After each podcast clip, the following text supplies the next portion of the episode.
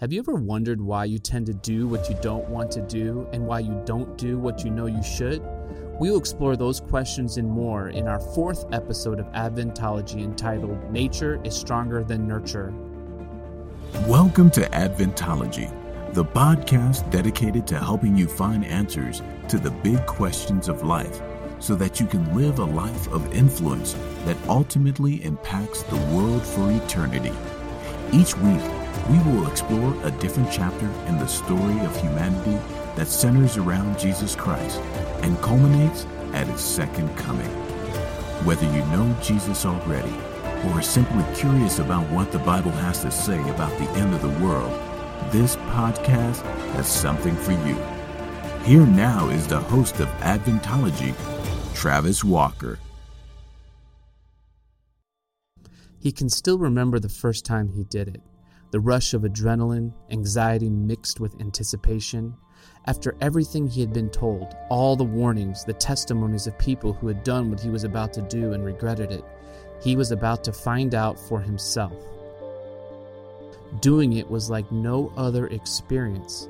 Suddenly, he felt alive, felt in control, felt like everything he had been told about this growing up was a lie. This was the truth. This was real. He could feel it. As time went on, he kept going back, looking to experience once again the euphoria, the freedom, the love, the power. But it wasn't long before what had once felt dangerous was now feeling normal. So he pushed a little harder, went a little farther, dug a little deeper, looking, searching, longing for that moment when he would feel whole again. But that moment never came. In the pursuit of what he could never seem to grasp, he began pushing the people who loved him most away, lying to them, manipulating them, hurting them. In his mind, they would never understand. How could they? They were just getting in the way. There were interventions, counseling sessions, yelling matches, and tearful breakdowns, but nothing, not even the consequences of losing everything that was dear to him, could stop him from going back again and again until there was nothing left and he was all alone. He was a hopeless case, a lost cause living out of control. He was a demoniac, that is, until Jesus showed up. In the Gospel of Luke, we read, And when Jesus stepped out on the land, there met him a certain man from the city who had demons for a long time. And he wore no clothes, nor did he live in a house, but in the tombs. When he saw Jesus, he cried out, fell down before him, and with a loud voice said, What have I to do with you, Jesus, Son of the Most High God? I beg you, do not torment me. For he had commanded the unclean spirit to come out of the man. For it had often seized him, and he was kept under guard, bound with chains and shackles, and he broke the bonds and was driven by the demon into the wilderness. Raging against Jesus while simultaneously desiring to be set free by him. This man represents me. Truth be told, this man represents us all, lost and addicted to sin. The good news is there's nothing strange about our condition. We were all born that way. The psalmist says, Behold, I was brought forth in iniquity, and in sin did my mother conceive me. In other words, we were born with natures out of harmony with God and His law. Even when we accept that God's law is right, good, and holy, an acknowledgement of the law does not help us actually keep it. Nature is stronger than nurture. This has always been the case. Even when God spoke his law accompanied by thunder and lightning from the top of Mount Sinai, what was the result? In Exodus 20, we read, I am the Lord your God who brought you out of the land of Egypt out of the house of slavery. You shall have no other gods before me. You shall not make for yourself a carved image or any likeness of anything that is in heaven above, or that is in the earth beneath, or that is in the water under the earth. You shall not bow down to them nor serve them. For I, the Lord your God, am a jealous God, visiting the iniquity of the fathers on the children to the third and fourth generation of those who hate me, but showing steadfast love to thousands of those who love me and keep my commandments. You shall not take the name of the Lord your God in vain, for the Lord will not hold him guiltless who takes his name in vain. Remember the Sabbath day to keep it holy. Six days shall you labor and do all your work, but the seventh day is the Sabbath of the Lord your God. On it you shall not do any work, you, nor your son, nor your daughter, nor your male servant, nor your female servant, nor your ox or your sojourner who is within your gates.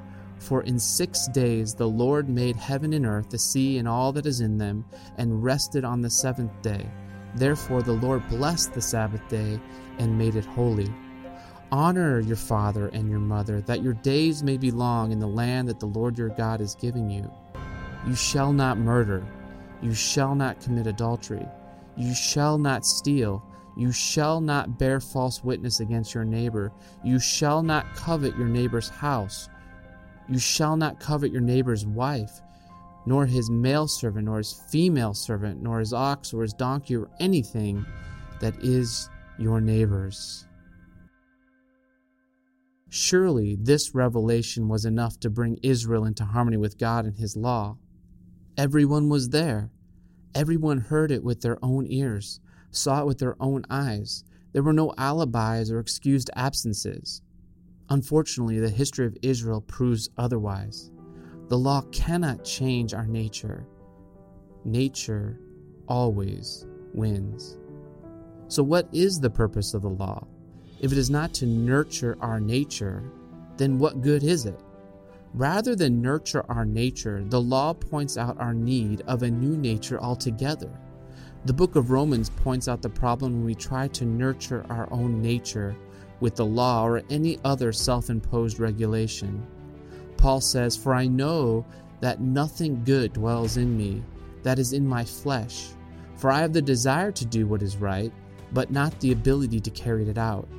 For I do not do the good I want, but the evil I do not want is what I keep on doing.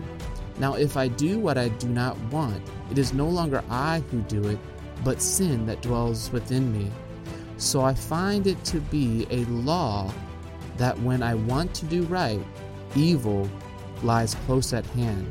For I delight in the law of God, in my inner being but I see in my members another law waging war against the law of my mind and making me captive to the law of sin that dwells in my members. Wretched man that I am, who will deliver me from this body of death? The result is not good. We end up doing the things we don't want to do and not doing the things that we want to do over and over again until we throw our hands up in complete exasperation the struggle of trying to nurture our nature is essential to coming to the required recognition of our true condition and our inability to set ourselves free from it. We can try to chain ourselves down, but we always break free and go back to the madness of our sin. Raging against God while simultaneously desiring to be set free eventually leads us to ask the logical question Who will deliver me? What is the purpose of the law then? To bring us to the point where we are willing to fall down at the feet of Jesus and cry out, Lord, save me. Yet, despite our hopelessness, Jesus sees in each of us something we could never see in ourselves a child of God. Jesus never looks at us as we are, but rather as we can become through His amazing grace. So let's go back to the story in Luke. Jesus asked him, saying, What is your name? And he said, Legion, because many demons had entered him. And they begged him that he would not command them to go into the abyss.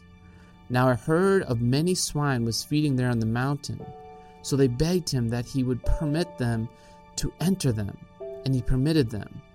Then the demons went out of the man and entered the swine and the herd ran violently down the steep place into the lake and drowned. When those who fed them saw what had happened, they fled and told it in the city and in the country. Then they went out to see what had happened and came to Jesus and found the man whom the demons had departed sitting at the feet of Jesus, clothed in his right mind, and they were afraid. Notice how the man who just minutes before was a demon possessed, naked, wild, raging beast was now a new person. The demons were gone and the Holy Spirit had come. The power of sin was broken. His nature had changed. It was only after his nature had been changed that he could now be nurtured. Instead of raging against humanity, he was sitting at the feet of Jesus, learning from him. Instead of being naked and ashamed, he was now clothed in his right mind. How was this possible? How was it possible that Jesus could transform a raging man who was naked, bleeding, and scared, separated from God, tormented by devils, and dwelling near death? Because Jesus took his place. The condition of the demoniac was the condition of Jesus on the cross when he exchanged his perfect nature with the sinful nature of humanity. Jesus experienced the shame and nakedness of the demoniac so that his rich robes might clothe us. Like the demoniac, Jesus was humiliated and tormented by the demons controlling the actions and words of the Jews and the Roman soldiers. And just like the demoniac was cut off from God, on the cross, Jesus too was separated from God when he cried out, My God, my God, why have you forsaken me? Just like the demoniac was cut and scarred, Jesus' hands and feet and side were pierced, and the scars remain to this day.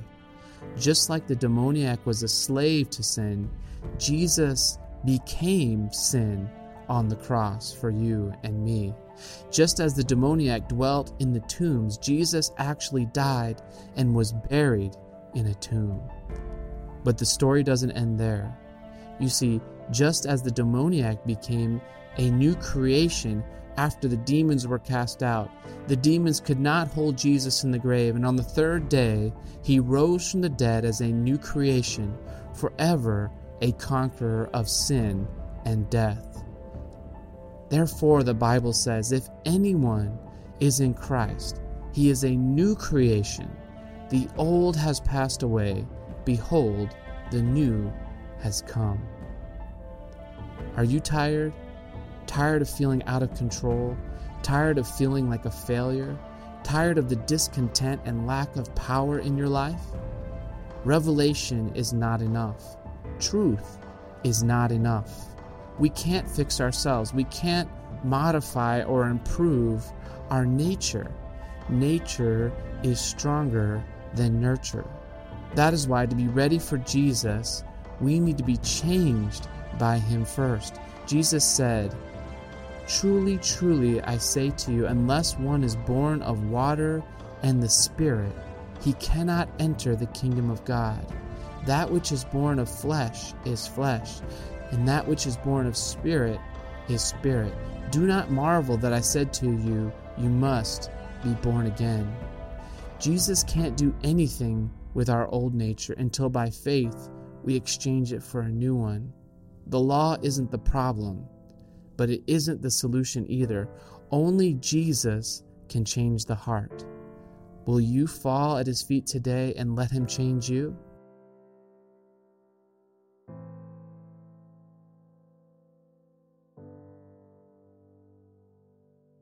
Thanks for listening to this episode of Adventology.